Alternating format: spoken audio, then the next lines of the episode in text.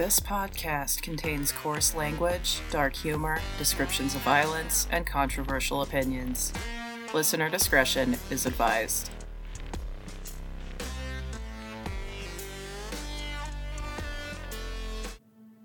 Hey, you. Yeah, you. Have you subscribed yet? Maybe watched my drunken shenanigans on Rumble on Friday nights? Sean from Third Railify often joins me to read the news and absolutely derail my show. Stop by sometime. Usually starts around 10 p.m. Mountain Time, and I'd love to see you there.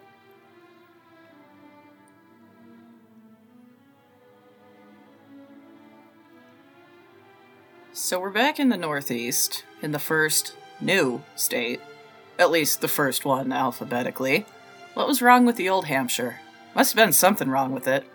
We left England for a reason, didn't we? So why are all these places on the East Coast named after the place we wanted so desperately to sever ties with? Doesn't matter. New Hampshire is seen by a lot of libertarians as a paradise. Live free or die and all that. They have super lax gun laws, including a gun that was designed to be their open carry gun. That fact came from my husband, and I've been unable to verify it through Google, but apparently Sig Sauer manufactured the most guns here in 2021. There's no state income tax in New Hampshire, which sounds great until you remember that the federal government will still rape your paychecks and get away with it. The one downside to this eastern paradise that I can find is the property tax, fourth highest in the country. So, all the rich crypto investor libertarians can afford to live there, but those of us who work for the FBI have no fucking chance. That's an inside joke, and if you don't get it, you should probably come hang out on Rumble on Friday nights. New Hampshire has a very strange relationship with the death penalty. Before the monumental case of Furman versus Georgia in the 70s, they executed a grand total of 24 people. That includes all their colonial era executions. The very first recorded execution in New Hampshire was a double hanging of Sarah Simpson and Penelope Kenny in 1739. The very last execution took place 200 years later, and we will be talking about it today.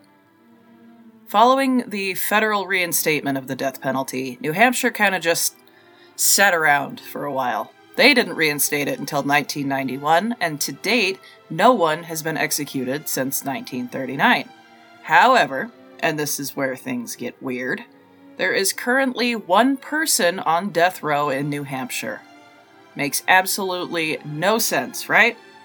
I'm gonna tell you right now finding a last meal for this one took me a literal eternity. I scoured the internet.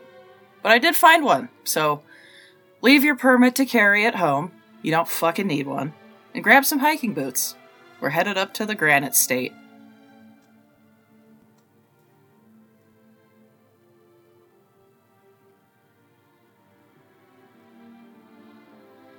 I've talked about a lot of different crimes that have gotten people the death penalty throughout history. Murder, obviously. Rape, once upon a time. Hell, burglary got you a date with the rope at one point in history. In the process of researching this episode, I also found a couple executions that were done for buggery, which is sex with animals. But one that caught my eye, and makes sense for the time, was feloniously concealing the death of an infant bastard child. People like to throw a fit about restrictions on abortion in modern times, but they probably aren't aware that back in the colonial era, you could be executed for just hiding a dead baby, unless you had a witness to prove that it was stillborn. Colonial law was a fucking disaster. It's taken us quite a while to work the kinks out and come up with a system that kind of functions the way it should. The General Assembly passed an act in 1714 known as an Act to Prevent the Destroying and Murdering of Bastard Children. Let me put on a heavy wool dress and a petticoat to read this. Maybe that'll help mute the Utah accent. The act they passed all the way back in 1714 reads as follows Whereas many lewd women that have been delivered of bastard children to avoid shame and escape punishment do secretly bury or conceal the death of their children, Be it therefore enacted that if any woman be delivered of any issue of her body, male or female, which if it were born alive should by law be a bastard, and that she endeavor privately, either by drowning or secret burying thereof, so to conceal the death thereof that it may not come to light, whether it were born alive or not, but be concealed. In every such case, the mother so offending shall suffer death, except such mother can make proof by one witness at least the child whose death was by her so intended to be concealed was born dead. In plain modern era English, that paragraph states that women are whores and try to cover up their whorishness by concealing their pregnancies. So if any woman is to give birth to a child out of wedlock and try to cover it up, they're to be put to death. Unless, of course, at least one witness can testify that the baby was born stillborn or miscarried. Then I'm sure you still get some kind of punishment, but you avoid the rope. The body of a newborn baby girl was found floating in a well in Portsmouth on August 11, 1739, and the first suspect was a 17 year old widow named Sarah Simpson. She had been suspected to have been with child some time before this baby was found in the well. How did they know she wasn't just getting fat? They didn't have magical sticks to pee on back then. That would have been considered sorcery or some nonsense. Sarah denied that the baby in the well was hers, but admitted that she had recently given birth.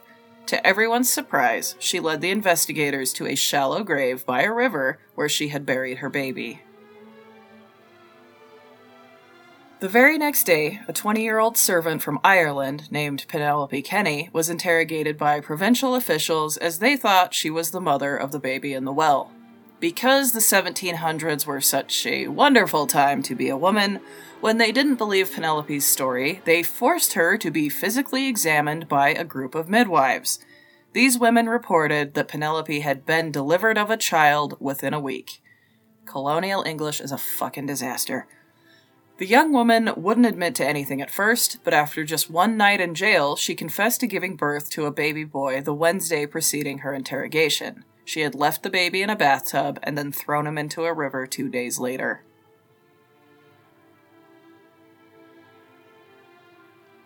Sarah Simpson and Penelope Kenny were executed by hanging on December 27, 1739.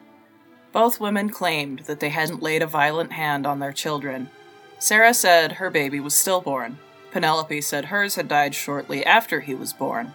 Because no one had witnessed their babies being born, it was assumed that they had brought about the deaths intentionally. Guilty until proven innocent. Sounds a lot like modern times to me. I bet you're still wondering what happened to the mother of the baby found in the well. Fortunately for her, she managed to conceal her identity and get away with this crime. This is one of those hot button issues that always seems to piss people off on both sides of the political spectrum. It could be compared to the abortion issue today. Sarah and Penelope both expressed remorse for what they had done, but still had to meet their maker for their crimes. Sarah's last words were from a written statement read out by one of the ministers. I don't have an exact copy, but she basically said that she married the wrong man and didn't properly adhere to her religion. She said that she wanted everyone to ensure that they marry in the Lord, whatever the fuck that means. Penelope used her last statement to warn others about committing an offense like hers. Due to the time period, I'm just gonna assume their last meals were some stale bread and salted meat. I can't find anything that says otherwise.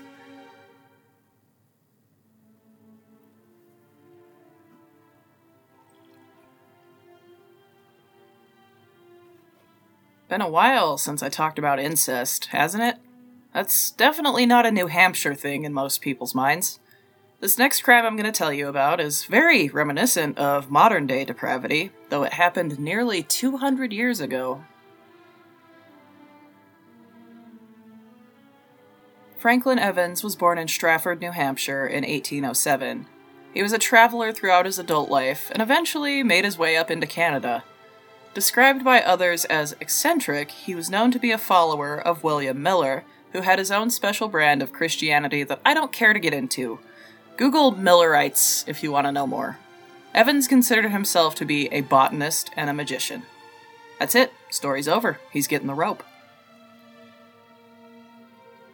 Evans was the uncle of a 14 year old girl named Georgiana Lovering. They lived in the same house, but Georgie wasn't very fond of the man.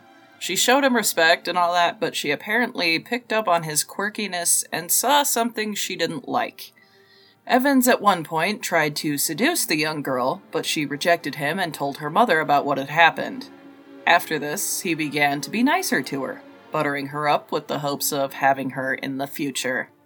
I'm seriously grossed out writing this, but this is the 1800s. Shit like this happened all the time. To entice his niece, Evans began trapping birds in the forest and telling the girl about how colorful and pretty they were. Eventually, curiosity got the better of her, and Georgie began asking if she could go see the birds. This turned into Evans asking her to take care of the birds while he was at work, which she didn't really want to do, but out of respect for her elders, she agreed.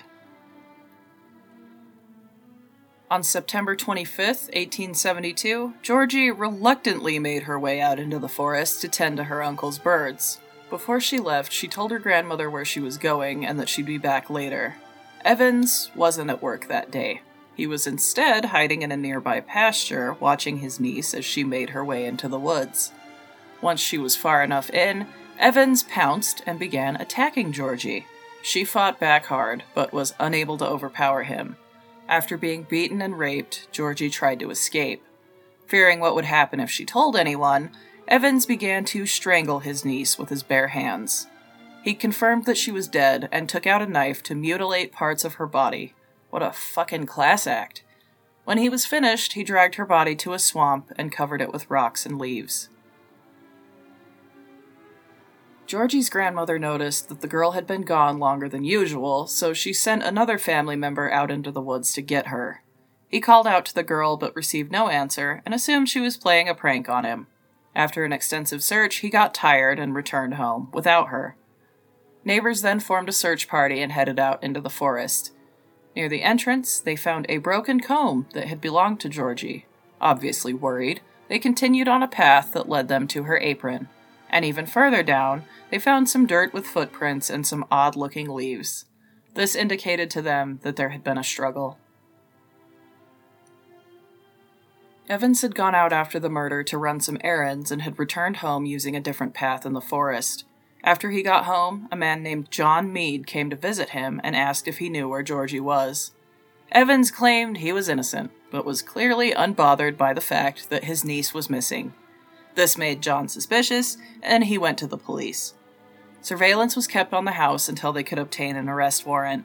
Sheriff Henry Drew took Evans to his own house and questioned him, but the man insisted he hadn't done anything. Probably would have been more convincing if he hadn't asked the sheriff for some strychnine to commit suicide with. Evans was held for a few days before he began to spin a story about a man from Kingston who had wanted to elope with Georgie. He told the sheriff that he'd given his niece $11 to buy some new clothes before taking her to the forest to meet with the strange man. Cops can often smell bullshit, but the sheriff decided to take Evans to Kingston to look for the man anyway. The search was fruitless, and by this point, Sheriff Drew was getting sick of the lies he was being told. He pressured Evans and bombarded him with questions about Georgie until he finally cracked and said that he'd done something terrible. A full confession was made, but Evans didn't want to reveal where the body was. In an effort to get the family some closure by bringing the girl home, Sheriff Drew promised Evans that if he told him where Georgie was, he'd help him escape into Canada. Obviously, this was a lie. Police are corrupt as fuck a lot of the time, but I imagine they have a deep hatred for incestuous pedophiles. Evans led the sheriff out into the woods and into the hollow where he'd left Georgie. After discovering the girl, Sheriff Drew put Evans in handcuffs. Realizing he'd been fooled, Evans begged to be shot. A surgeon was called to move Georgie's body, and he noted bruising on her neck consistent with strangulation. As they cut her clothes off, they realized how severely she'd been mutilated. Evans eventually led another officer to a mill where he'd left Georgie's severed body parts under a rock. Word spread quickly about the brutality of this crime, to prevent Evans from being lynched, the sheriff hid him in his own house until his trial began. Georgie's murder wasn't the only one Evans was suspected of. Investigators began to wonder if he'd been responsible for a series of mutilation murders across New England, including the rapes and murders of a five year old girl in Derry, a 14 year old girl in Maine, a woman in Fitchburg, Massachusetts, and two siblings in what is now Boston. His trial would be for the murder of Georgie Lovering, as they couldn't prove he'd done any of the others.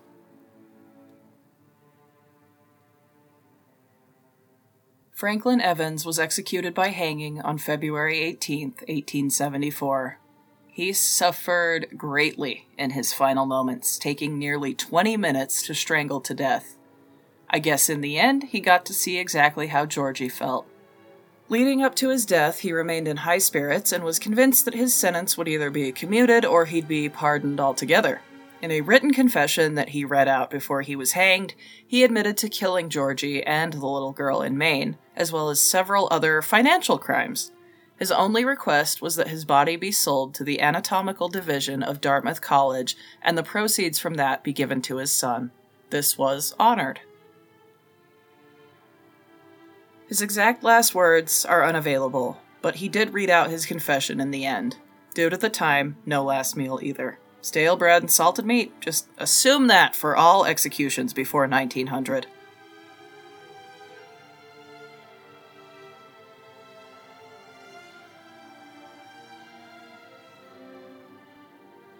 Do y'all remember back in Maine when I talked about Stephen Marshall, the pedophile hunter? I guess this is just a thing in the North because I found another one in New Hampshire. This one was a lot more fucked up and violent, though. No quick deaths by gunshot, and no proof of any actual pedophilia going on.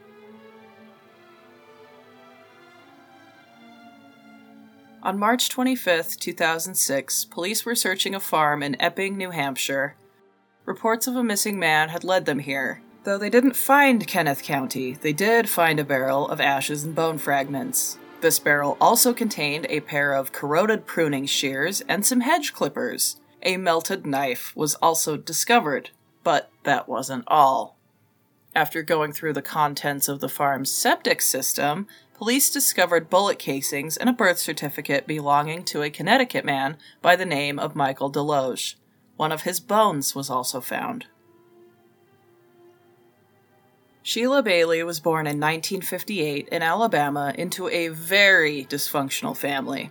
Her father was a violent alcoholic who would abuse his wife and daughters verbally, physically, and sexually.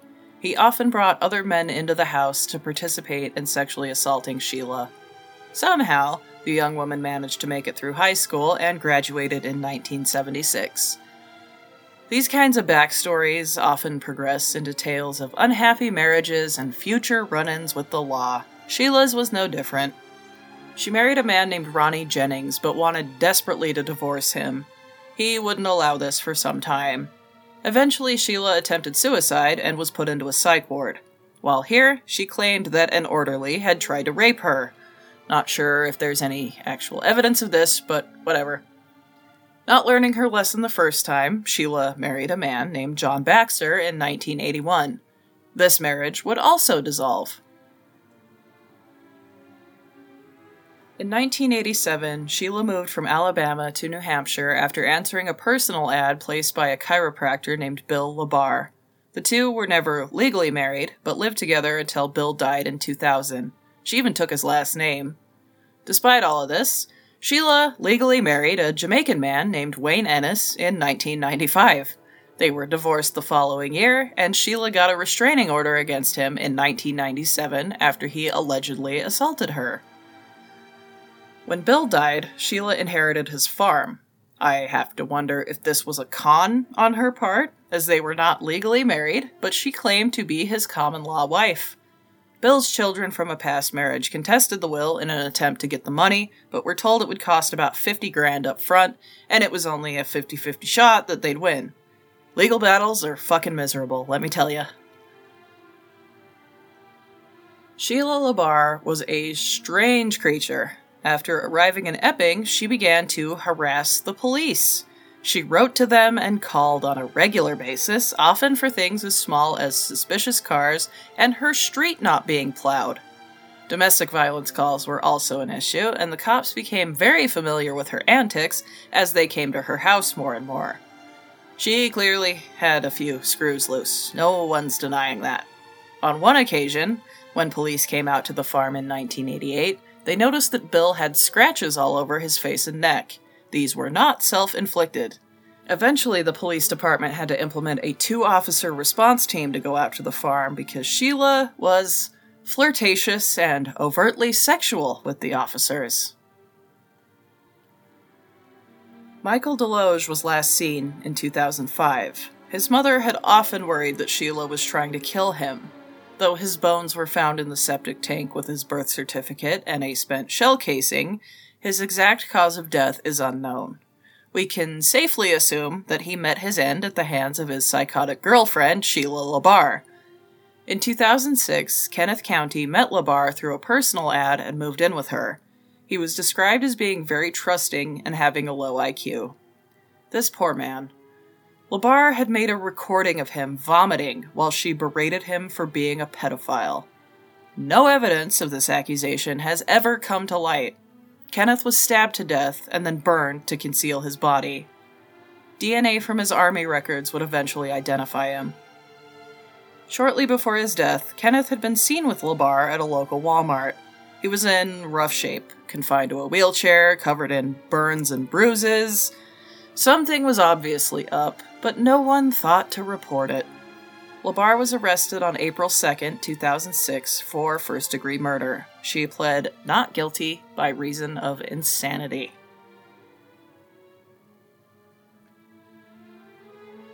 Sheila K. LaBarre was found guilty and sentenced to two life terms without parole in June of 2008. She's currently incarcerated at the New Hampshire Correctional Facility for Women. That insanity plea seems almost plausible. Like I said, definitely a few screws loose. In addition to the bones and weapons, investigators found three severed human toes on the farm in Epping. These did not belong to Kenneth Countie or Michael Deloge, so who knows how many others she tortured and killed on that farm. No last words or last meals on this one. Obviously, she's still alive. But I imagine she doesn't have a lot of time left, as at the time of writing, she's 65 years old.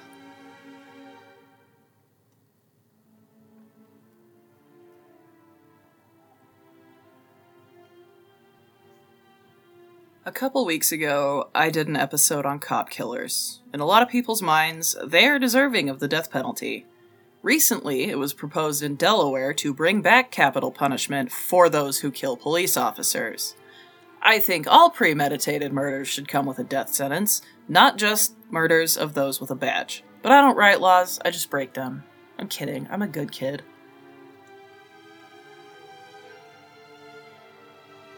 Michael Briggs was born in Epsom, New Hampshire in early May of 1971. He had a lot of potential, after graduating from Pembroke Academy in 1990, Michael went on to serve in the Marine Corps from 1991 to 1995. After that, he worked for the Epsom Police Department. He left his hometown in 1998, but moved on to work as a police officer for the Manchester PD. He was a bicycle cop. We, uh, don't have those here in Salt Lake, at least I don't think we do. Motorcycle cops, yes, but I don't think I've ever seen one on a bike. The only uniformed people on bikes around here are missionaries. Michael graduated from the New Hampshire Police Academy in November of 2001 and continued to kick ass at his job. He received a medal in 2004 after rescuing residents of a burning building. This heroism would earn him the Congressional Law Enforcement Award in 2005. On top of his career as a police, Michael was a family man. He had a wife and two sons. Unlike the monster who would later take his life, Michael Briggs was a good man. I obviously didn't know him, but everything I've read leads me to believe that he was one of those rare good cops that I wouldn't have a problem with. In 1982, a two year old boy named Michael Addison was adopted by his maternal grandmother and her husband. Rosetta and Lucius Addison would later divorce, and young Michael was raised in what was described as a chaotic environment. Rosetta had teenage children of her own to take care of, in addition to her daughter's son. Michael Addison's mother was an alcoholic, and this would eventually lead to the boy spending some time in one of the most violent housing projects in Boston, Massachusetts. Like any other story that ends in a murder, our suspect didn't have an easy upbringing. But that isn't an excuse. I am one of many people on this earth who had a rough childhood, and I've never killed anyone. Addison was living in Manchester, New Hampshire when he first had an encounter with Officer Michael Briggs. He was arrested near the Queen City Bridge in 2002. In March of 2003, Addison would receive life saving first aid from none other than this officer who had arrested him the year prior. Addison had been shot by Thomas Williams, who later pled guilty to this offense. Just seven months after the shooting, Addison was arrested and charged with a handful of crimes related to the kidnapping and imprisonment of a man named Brian St. Peter, who apparently owed him some drug money. He took a plea deal, and three of the four charges were dropped six months in the slammer for criminal restraint. I think it's pretty clear by now that Michael Addison is not a good person. He's violent, he's got a drug problem, why they gave him a plea deal is beyond me. On October 10, 2006, Addison and his friend Antoine Bell Rogers went into a Mexican restaurant in Manchester with the intention of robbing it. Rogers held the owner at gunpoint while Addison robbed another customer at knife point. The next day, the two men held up a 7 Eleven in Hudson. Two women who had driven the men to the 7 Eleven later turned themselves in and admitted to the crimes. On October 15th, Rogers and Addison were involved in some kind of gun related incident.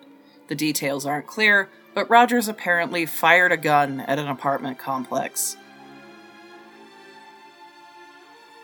On October 16, 2006, Officer Michael Briggs and his partner, Officer John Breckenridge, responded to a domestic disturbance involving Addison and Rogers. Once the men were spotted, Officer Briggs ordered them to stop walking. Rogers complied, but Addison did not.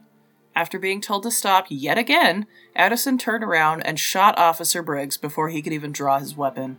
The other officers on scene returned fire, but Addison took off and wasn't hit. SWAT teams and local cops stormed the city of Manchester looking for Addison. Evidence was found in his girlfriend's apartment, including bloody clothes and a bottle of bleach. Eventually, Addison was found in his grandfather's apartment in Dorchester, Massachusetts. After some negotiations, he was arrested without incident and transported back to New Hampshire.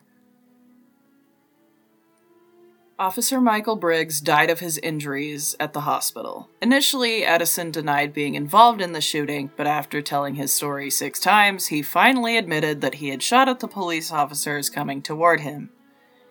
He was charged with capital murder, conspiracy, felony possession of a firearm, and armed robbery. Because the laws on the books in New Hampshire state that capital punishment may be sought in the murder of a police officer, the Attorney General decided to pursue it. I guess Delaware wants to do this exact thing. I don't know. I don't get it. The trial would finally take place in the fall of 2008. Addison tried to say that he was, in fact, guilty of the murder, but that it was second degree murder. It was not knowing, but instead reckless, and he should be given life without parole instead of the death penalty. The jury unanimously disagreed. Though they admitted the state couldn't prove Addison purposely murdered Officer Briggs, they recommended a death sentence. Gotta love juries.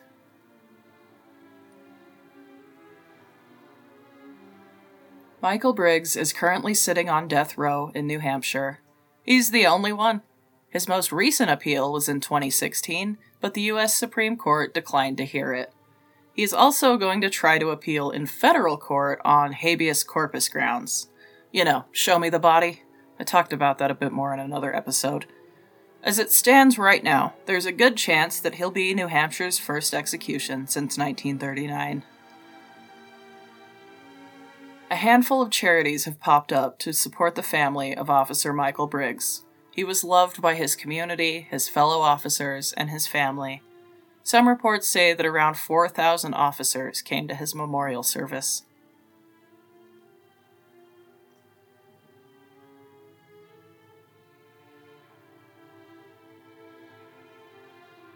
I promised y'all a last meal, so before I move on to a recent case, I'll make some food, I guess. As I was telling my friend Twitch, New Hampshire is a fucking weird place crimes up here are just. What the fuck? This next one is no different. It's got some pedophilia, some bite mark evidence, and even some corruption.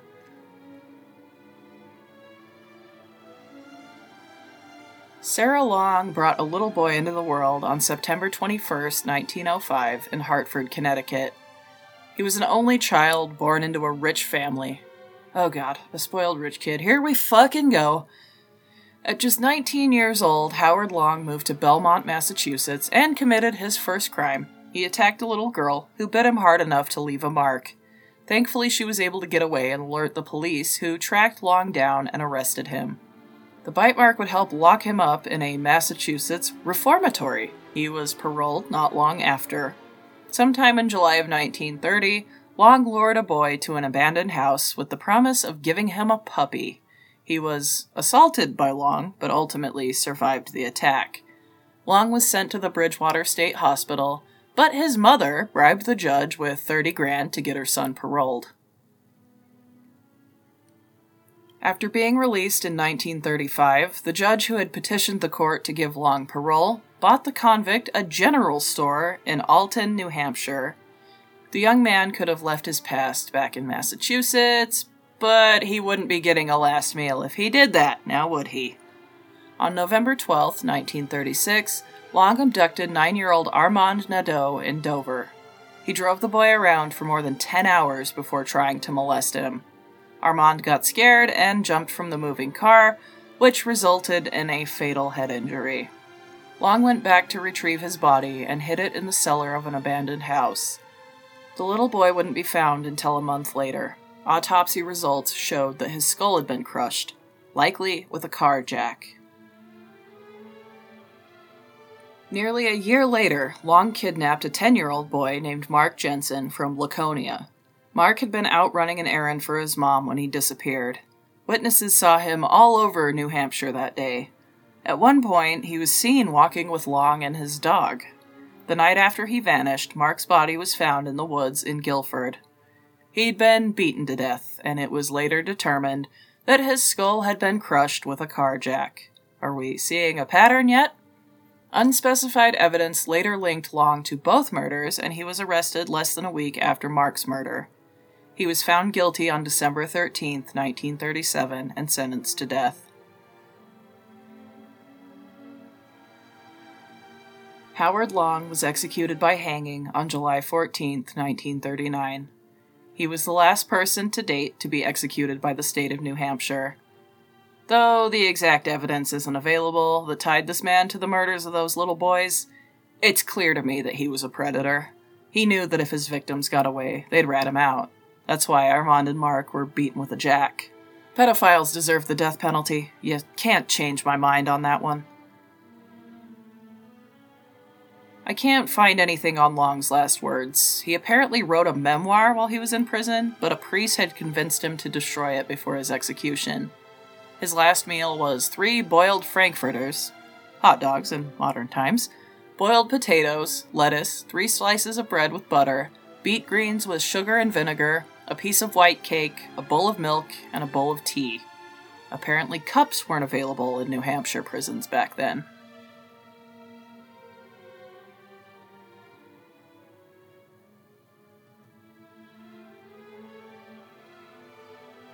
Domestic violence murders always piss me off. Years and years of true crime and news stories still haven't given me any insight into the minds of people who murder their spouses.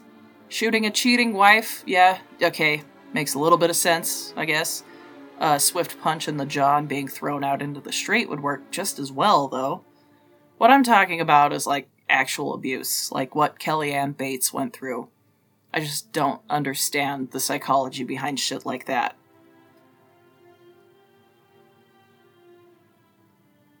On December 17, 2023, a 911 dispatcher received a call reporting an unconscious woman at 332 Water Village Road in the town of Ossipee.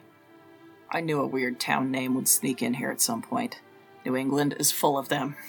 Paramedics and police officers arrived and found 33 year old Christine Falzone with multiple injuries. She was pronounced dead at the scene. At the same house, police found Christine's boyfriend, 38 year old William Kelly, he was arrested on one count of second degree murder. An autopsy done on Christine revealed that she was 35 to 37 weeks pregnant when she died. Her cause of death was multiple blunt force injuries. A law was passed in 2017 that defines a fetus as a person after the 20th week of pregnancy. I bet New Hampshire liberals were screaming about that one. Anyone who causes the death of a fetus at that point, aside from those performing an abortion, could face a manslaughter or homicide charge. They defined a 20 week fetus as a human, but it's still okay to kill them so long as it's during an abortion. Okay, you do you, New Hampshire.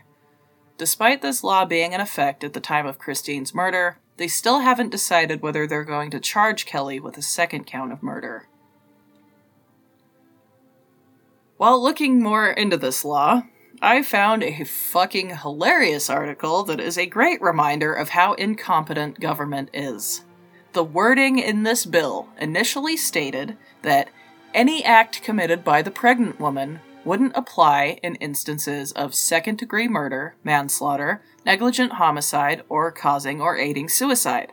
After already passing the bill, the lawmakers realized that the words any act technically made it legal for pregnant women to commit murder without consequence. Thankfully, they caught it and voted to close the loophole, so now pregnant women can't get all hormonal and go kill people without getting in trouble. Ah, government, what would we do without you?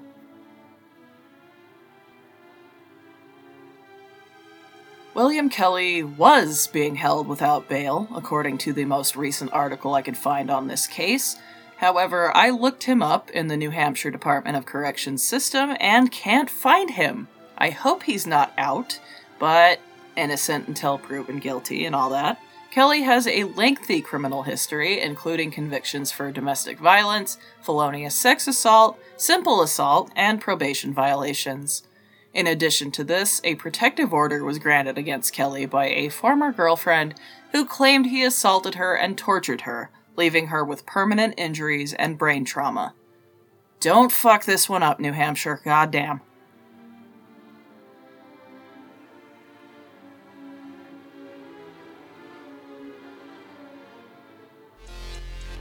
That's gonna do it for the crypto and guns state. Hell of a ride, wasn't it? I doubt I'll ever be rich enough to afford the property taxes, but it's a nice thought. If you enjoyed this episode, invest in Last Meal Coin and convince your local stores to accept it as currency. I'm available on Rumble, Odysee, and most podcast apps. You can get me on Instagram and Twitter at Last Meal Pod. I'll be back next week to talk about another East Coast state that I wouldn't set foot in to save my life. Cursed is the man who dies, but the evil done by him survives. See you next time.